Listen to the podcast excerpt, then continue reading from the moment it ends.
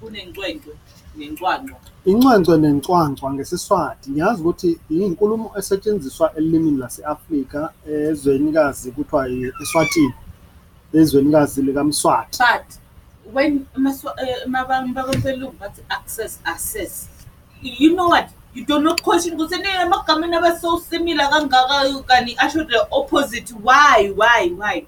You don't.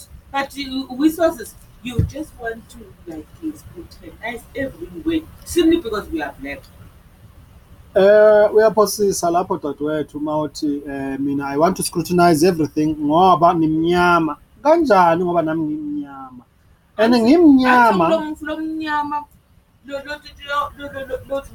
losovele sowufakwe lo moya webantu labamhlophe ukuthi kwebantu labamhlophe kungcono kunaloko bantu labamnyama ngakho-ke engabe bantu labamnyama banemagama lapho afanane nje nakuthile kusho kona ukuthi kukhona lokungekho lokungekho right ngabo ngiyabonga dadewethu ukungibonisa nokungiqwayisa lapho ukungiqondisa ukuthi mhlambe inkulumo yami iye yaba nezigwegwe yangahambi kahle. Cha sisi wami inhloso kwakungeyona ukuthi mina ngiyogxeka noma ngigxeka inkulumo ngenxa yokuthi umnyama. Eh ngikhulumisa lokho kahle ngiyazi ukuthi ngimnyama nami ene njengoba ngimnyama ngifana nawe.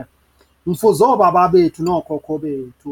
akukho okukimi ukuthi ngikugxeke ngoba ngikudelela noma ngikubhekela phansi kodwa ngigxekiswa ukuthi lamagama aseswatini akhuluma ngencwencwe nencwancwa acishe afane kakhulu. Uma siyobheka esingesini kungamagama esiwafundiswe esikoleni eh ukuthi i-access ne-access a- a- a- a- ayiyona into efanayo. Kodwa ngolimi lwethu asifundiswa konke lokho. Siyezwa nje uma kukhulunywa sizokuthi la ngathi kuphambukile.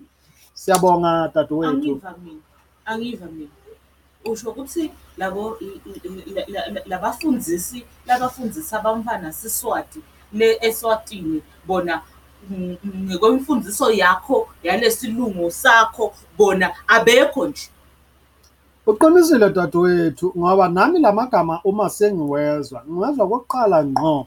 Uma sengizwa wena uma ukhuluma weva kwekuqala ngqo wena la nhloko yakho uvele wakhe ukuthi akalungile. Ingenaphi inhloko yami lapho ngoba sesikhuluma ngenhliziyo dadewethu. nobumnyama. Ngengqondo. Ngikhuluma ngengqondo ngenxa yokuthi ngeke phela uze ufunze ngenhliziyo ufunza ngengqondo. Eh dadewethu sibonge kakhulu. Sisibamba lapho ke namuhla isiqephu sethu. Eh.